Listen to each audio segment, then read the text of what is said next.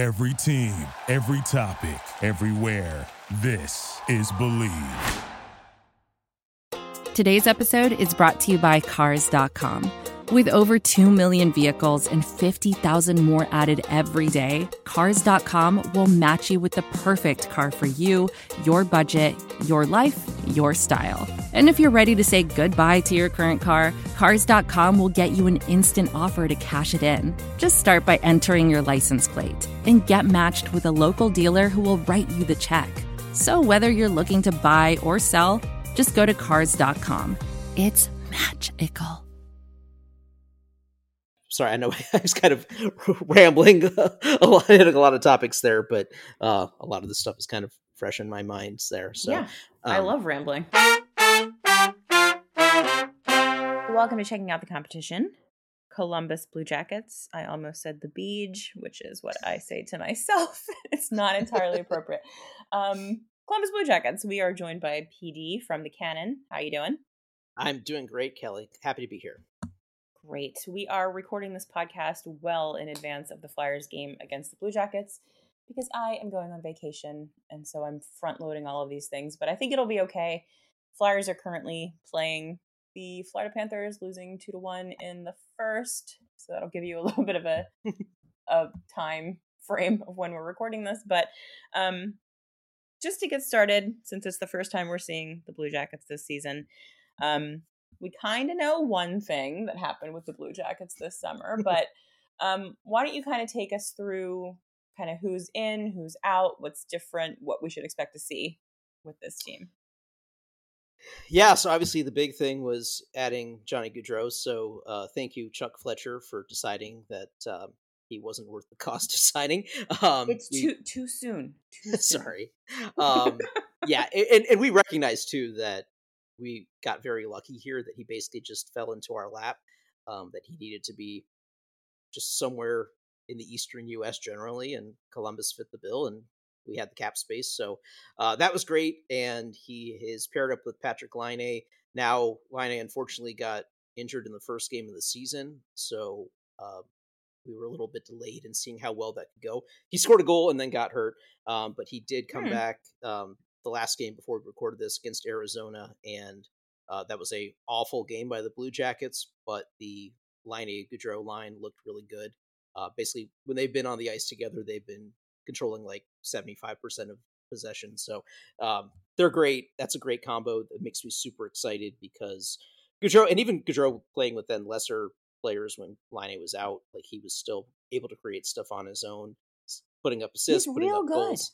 Yeah, yeah, and it's like kind of amazing. Like we knew in the abstract, like, oh yeah, Gaudreau, he's a good player. But then when you actually like watch him play every day, like when I got to finally see him in person, it's like, oh wow, he's like really good. It's sort of what we had in Artemi Panarin, um, but Gaudreau might actually even be a little bit better.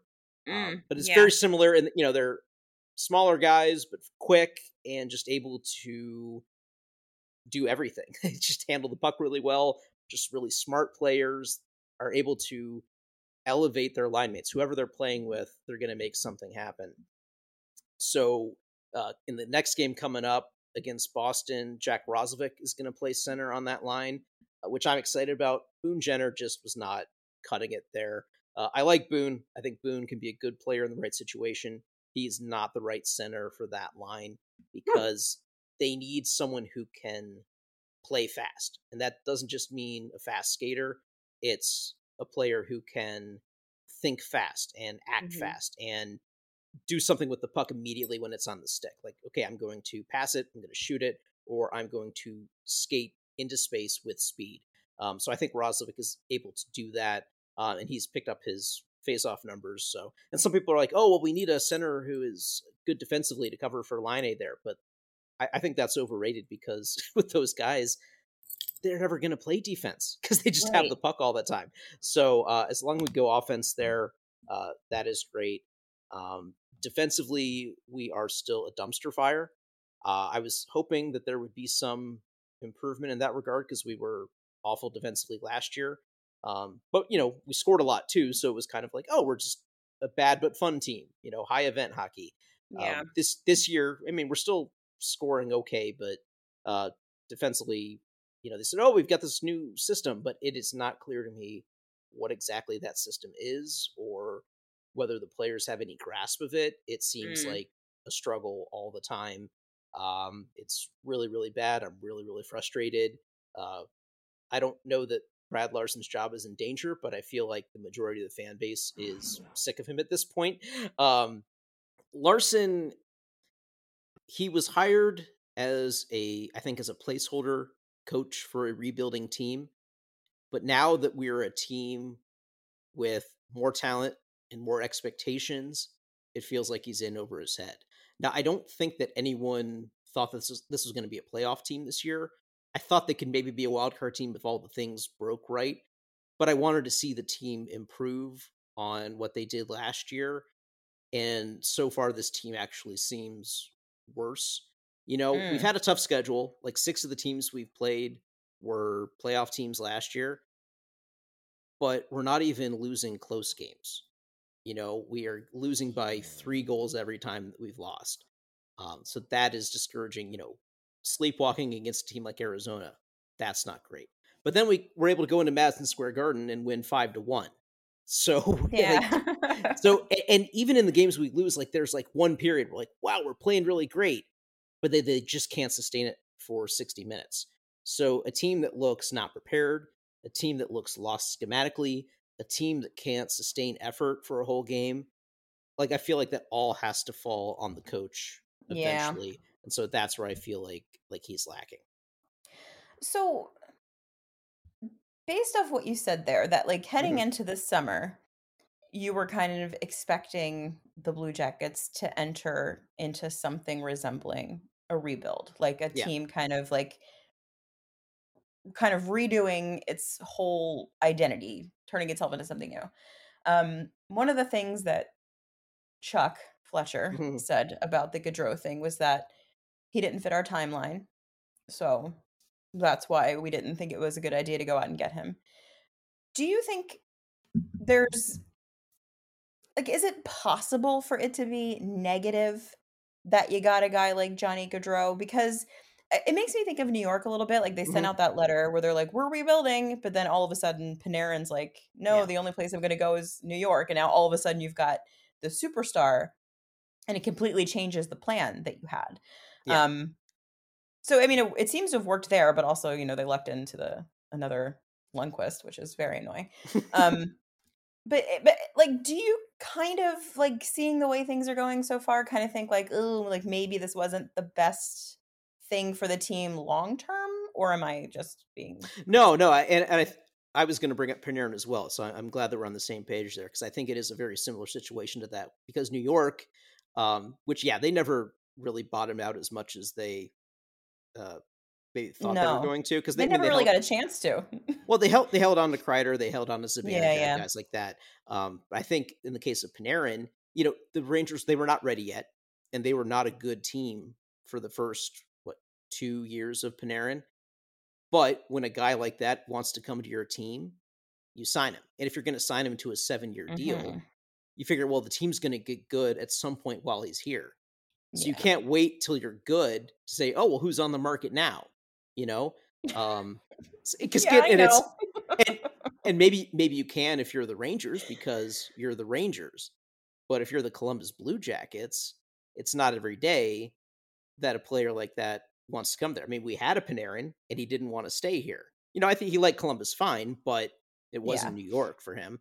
So if Gaudreau says, "Hey, I'm interested in coming here, and I'll sign a seven year deal," I think that fit with the Jackets' timeline because we're this was not going to be a five year rebuild. This was going to be Yeah. a two to three year rebuild.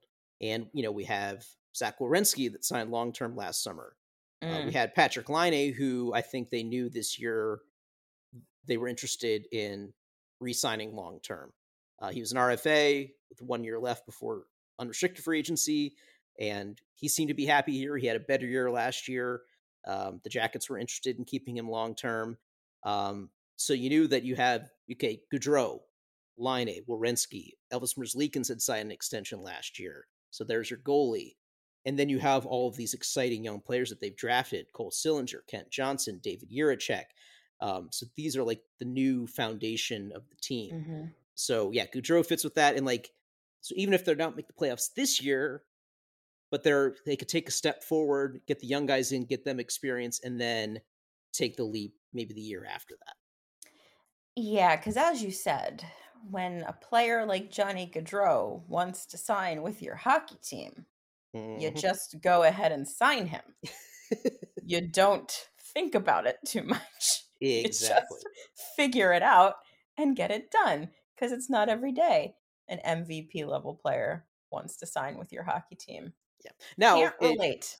now there there were some there was a cost to it though and we had you know that that happens yeah, yeah. because because of signing him and then because of giving Liney a raise they had to make a move to get under the cap and that move was trading Oliver Bjorkstrand to Seattle for a couple mid round picks Right. and Bjorkstrand was my favorite player so it broke my heart and it still hurts every time I see him in a Kraken uniform or see Seattle tweeting about him uh, that sucks and um but you know Gaudreau is a better player so right. ulti- ultimately it's the right thing to do now it was also because they signed Erik Gudbranson to a four million dollar cap hit over four Mhm. years um which is inexcusable even before we signed Gaudreau adding Gudbranson was a bad contract but it has just gotten worse and worse with every it got worse when we signed Gaudreau. It got worse when we had to trade Bjorkstrand.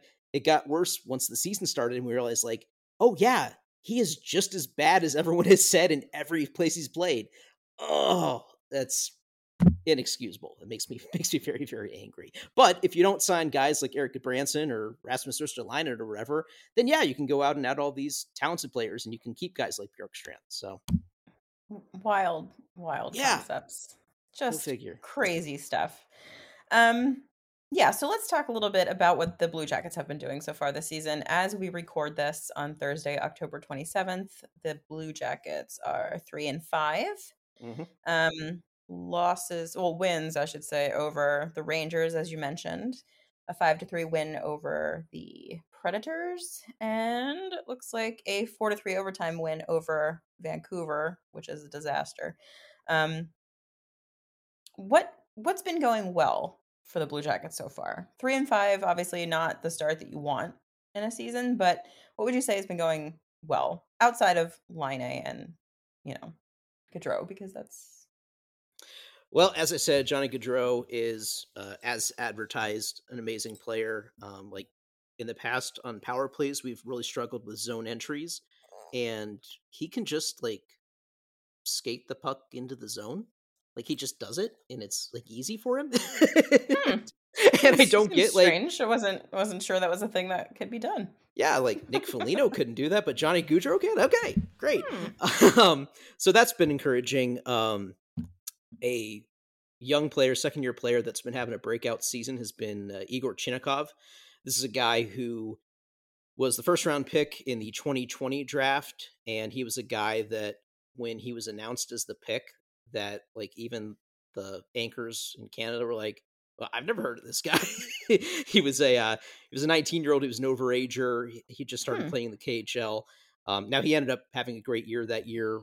Won Rookie of the Year in the KHL. His team won the Gagarin Cup, and then he came over last year. Um, spent the whole year with the team. Only played about 60 games. There was an injury there. There were some scratches. Um, but uh, you know there were flashes of what he could be. And then this year, you know, I thought he was going to have to go to the AHL, but he came into camp and he's one of those guys that like I'm going to make the team. He was noticeably bigger, added about 10 to 12 pounds of muscle, had uh, was able to play more aggressive, more physical, and just more assertive than offensively as well. He has an amazing shot. Uh, Bob Hartley was his coach in Russia and said that his shot reminded him of Joe Sakic's shot with just Mm. watching him in practice. If you look up his goal uh, against the Rangers, he scored it on a wrister that was like 90 miles per hour or more. His Oh, wow. wrister is like other guys' slap shots. it's Hmm. he's a tremendous player to watch. So keep your eye on him. Um, the other player to watch I, I mentioned before, Kent Johnson. Um, Mhm. rookie out of Michigan. He is so look, as an Ohio State fan, it pains me to say something nice about anyone who went to the University of Michigan, but I love Ken Johnson. he's a uh, he's a tremendous player. Uh, funny thing about him is that he actually idolized Johnny Gaudreau growing up, Ah. and so that's why he wore the number thirteen last year. But then, of course, now when Johnny signed, Kent Johnson was more than happy to give the number back to him. Uh, so, and he's a guy who he's a very smart player, and I know that he works hard. He studies uh, other players. He studies film. Um, he's a he's a client of Jack Han. If you're familiar with his work, um, I had him yeah, on- that guy. I, I had him on the podcast last year, and he was like, "Oh yeah, Kent Johnson. He's one of my subscribers, and I've worked with him." And so, and he said, "Oh yeah, Kent Johnson. He's a big hockey nerd." So when I heard that, I knew like, yes, this is my guy, and he's another one where he's got. There's just something special there, in terms of his ability to see the game, to think the game, to pass the puck, to shoot the puck. Just having the puck on his stick. He's the kind of guy that can move through traffic, and the puck just seems like it's taped to the stick. You know, and like how is it staying there? Um, Yeah. So that's really special, and he got off to a little bit of a slow start, but uh, at the time we're recording this, he is on a three-game goal streak. So those Hmm. are the first three goals of his NHL career. So I'm really excited about his future, and I think maybe even someday he could be the answer for center between Laine and Gaudreau. He was drafted as a center, but he had played wing at Michigan and wing for Team Canada. But I think he does have the skill set to be a center. Uh, he played a little bit there preseason, so uh, we'll see if he ends up there long term. So I know that you said that the the defense is a bit of a cluster for you guys right now. What's going on in net? Um, because I see that the goalies have kind of split. Well, neither one of them is doing particularly well, just based on the numbers. Um, what's the situation there in in goal? Right. So Elvis Merzlikins, he is the incumbent starter. As I said, last summer he had signed uh, a five-year extension that kicks in this year. Um, he's beloved by the fans. He loves to be in Columbus. You know, he should be the guy, and he has had flashes of being an elite level goaltender. It's just Mhm. been a matter of putting it together consistently. Um, and at the start of the season, he had a non-COVID illness that kept him out of the first two games. So Daniil Tarasov uh, played there. He is um, a Russian goalie, still a fairly young guy. Uh, he made his debut last year um, before suffering a hip injury, um, but he shows no sign of uh, any issue with that. He's been he actually looked pretty good uh, in his first three starts. His fourth one was against Arizona, and that was a disaster. Um, but he is probably the goalie of the future. Uh, he just looks a little bit more NHL ready now than we thought he would be. Um, Joonas Korpisalo was a free agent over the summer. Uh, I wasn't sure that he would stick around because he had a really bad year last year and he was also coming off a hip injury. But the Jackets re signed him to a one year deal, which I think was mostly as a courtesy to him to let him, Mm. you know, rehab with the team, hang around the team, um, you know, maybe travel with the team for their games in Finland, his own country, and then, you know, maybe trade him to someone else to a team that needs a goalie um, just to give him a shot to play in the NHL. But, you know, I don't think he has any more future here, and his game has just fallen off from from what it once was. And the defense has been really bad. The goalies have even been playing below expected, even given what the defense has been given up. But I'm not too concerned about them long term because I think with Merzlikins and Tarasov, they have all the tools there. It's just a matter of getting everything together, getting more consistency. And again, if there can be any sort of defensive structure in front of them, uh, I think that can help them out in the long run. This is advertiser content brought to you by Frito Lay. Hello, I'm Chip Murphy, here to get you ready for the big tournament. Tonight we'll break down. We break down who will be cutting. Cut! What are you two doing? Sorry, Chip. Prez here got his feathers ruffled when I told him Ruffles has zero chance of winning the title. And I was letting Dip know that she is not taking into account Ruffles' iconic ridges. Guys, it's March. We have to start talking about the tournament. We are. It is the 2023 Frito Lay Snack It. We're talking about big time matchups between Cheetos, Smart Food, Lay's, Sun Chips, and more. Just head to the Frito Lay Snack Bracket and vote for your favorite chip, pretzel, or dip for a chance to win up to $1,000 or a year's worth of snacks. This sounds great. Keep up the good work. Just go to fritolaysnackit.sbnation.com. No purchase necessary. Sweepstakes ends 4-3-2023. Void where prohibited. Here's worth of snacks awarded in the form of 52 coupons, each good for one bag of chips. See official rules at fritolaysnackit.sbnation.com. So you guys aren't going to get to see your old pal Cam because regrettably, um, he has contracted whatever illness or curse that afflicts all of the Philadelphia Flyers, in that he is injured, and we don't know what his injury is, and we don't know when he will be back. Um, so unfortunately, you you guys Yeah. won't get to see Cam, but um, looks like our boy Jake is doing Jake things. Five points, all of them assists. Um, how's he look so far this year? Not great. Oh. Um, he's had a bit of a rough start. Yeah, he has been able to put some points together. Um, basically, when he's been able to play with Kent Johnson, like that line has been pretty good. Um, Mhm. But otherwise, other times he has he has looked rough. Um, coughing up the puck at times, uh, getting buried in his own zone. Just the the possession numbers look really really bad for him. Um, maybe just like looks a little little step slower, maybe. Um, Yeah. So I don't know if it's a case of this is Father Time finally catching up with him, or maybe if it's just a slump. Um, we'll see. Uh, I hope he can snap out of it. Um, I, I love the guy. Um, you know, I had sort of when we reacquired him, he is basically a distant memory at that point. I remember him playing Yeah, in yeah. Columbus. I didn't remember much about him at the time. It's just kind of like, oh shoot, well, we wish we still had the good player, you know, but we gave him up for a trade that went horribly for us. So, you know, oh well. But um, it's great to have him back.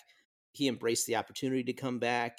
He's been a good, good locker room guy. You know, keeps it really loose there.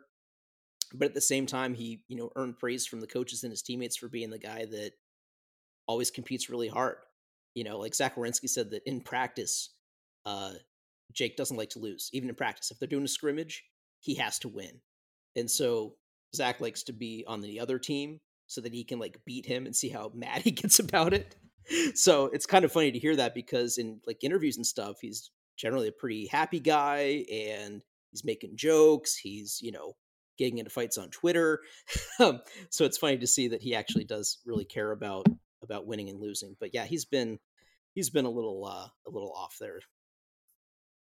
Yeah, it's uh he was back in some Flyers Twitter mentions. yeah, saw that. being yeah, being go, go, going after your boy Charlie there. So yeah, poor Charlie. He can't he can't get a break when it comes to forecheck. It's actually pretty hilarious. Um so the last thing I want to ask you about um kind of obviously is John Tortorella. mhm. Um so far, you know, we're in the honeymoon phase of the John Tortorella experience here in Philly. Um saying all the right things, team looks like a professional hockey team, which we haven't seen in a while. So he's obviously, you know, doing some stuff, making some changes. Um, if you had like one thing that you think Flyers fans need to know about the John Tortorella experience, what would that be? Ooh boy. Oh, good Um, question. I never. Yeah, that's a good question. uh because there Torts is uh well he's like an onion, you know, he's got layers. Uh yeah, yeah. Um I I'm I'm a big Torts fan. I loved him here. I really have a ton of appreciation for what he brought here. Um I did think at the end of 2021 that it was the right time for him and the team to move on from each Mhm. other. Um and I think we knew when he came in that there was going to be a shelf life there, but that he would make the team better for a little bit. Yeah. And actually, that shelf life lasted a lot longer than I thought it would. Me Um, too, actually. He It, it only guys for a really went bad at the very end, and I think there were a lot of factors that went into that. I think you know all the various you know COVID rules and issues with the schedule and all that. I, I just think it wore wore thin on him, and and I just think he needed a break. And um, seems like he's recharged there in Philly, which is which is great to see.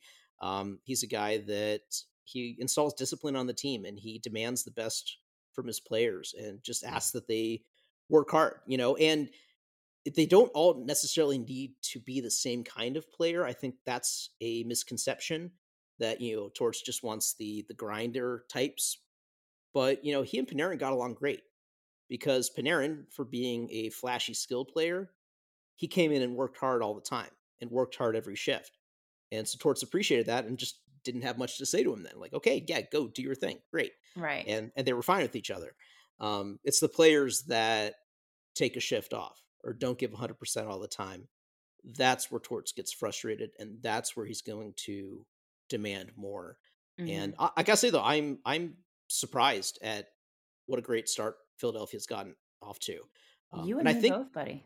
I think in some ways, one reason why I thought it was a bad hire is because I don't think Torts is great with a veteran heavy team because I mm. think the seasoned veterans are to tune him out or they're not yeah. going to want to have to put up with his demanding personality. And, you know, like telling him, oh, you got to do it this way, this way. And like, hey, we're pros. We don't, we know how to do this, right? Um, I think that's what went wrong in Vancouver. Whereas teams like Tampa, New York, Columbus, he came in as the team was coming out of a rebuild. Mm-hmm. And so he was able to guide a young team into this is how you need to play to win. And the young guys bought into it. But with Philly, if you've got, you know, Ellis, Couturier, Atkinson that are out of the picture, what you have are a lot of young players. Yes. Mm-hmm. Or you mm-hmm. have older players who are maybe not secure in their position in the NHL. And so they're willing to be told what to do to stick in the lineup, you know? Mm-hmm. And and when you have a team where no one expects much out of them and it you can get that sort of us against the world mentality. Yeah. I think yep. Torts is really good at pressing that button and I think it's clicking with this group. Now, can they sustain it for a full season?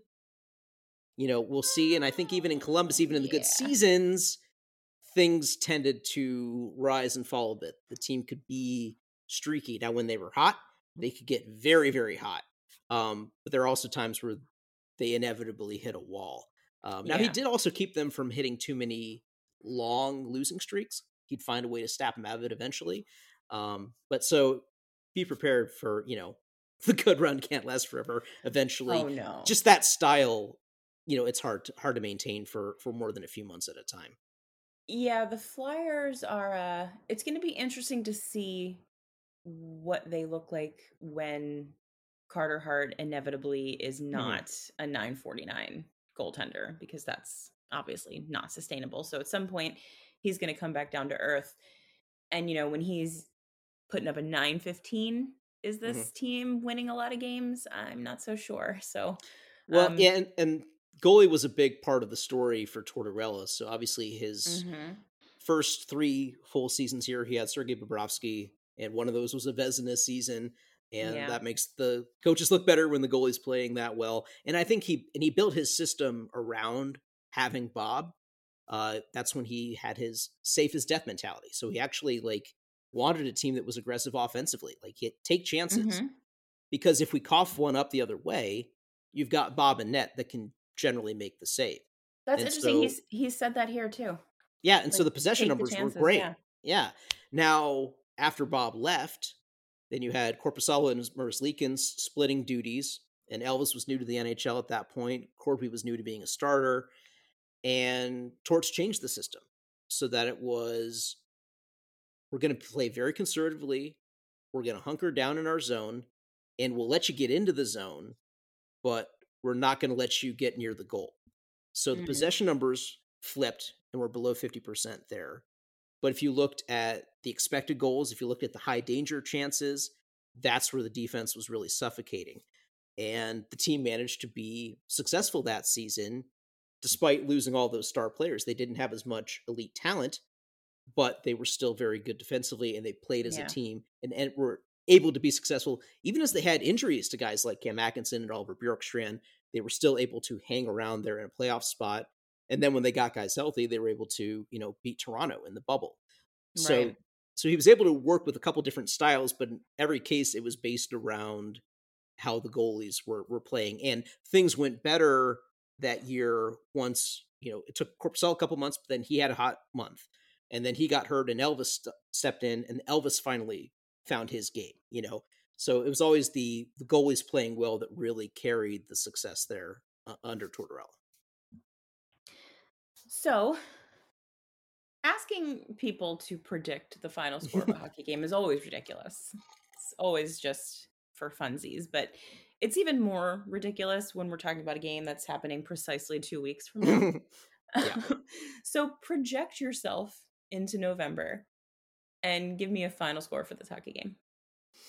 All right. Well, I I will be there in the building, Oh, and I'm sure there will be a tribute video for Torts, and I'm sure Mhm. it'll make me cry. So I'll make a prediction for that. okay. Um, I'll make I'll make two predictions. If the Jackets lose, they will lose by three goals okay. because so far all five of their losses have been by three goals. If they win, I think it's going to be let's say a three-two win in overtime. Okay. I like it. For no particular reason, but I like it. Um I'm going to say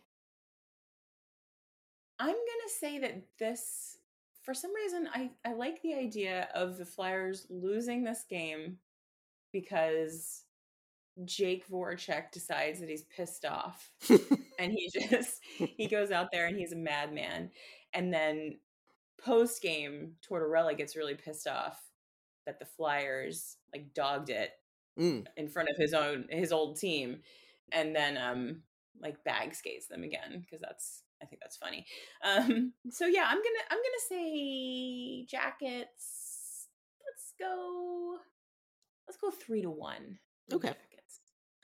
Yeah, and again, both these teams feel like they could any possibility is out there. Oh my God. Uh, it's really hard to Oh, predict sure. both these teams because I think that both teams are trying to find themselves, and it's not sure are Mm-hmm. they good, are they bad, what are they? They're just trying to figure it out. So really, Oh, anything yeah. can happen, and I'm excited.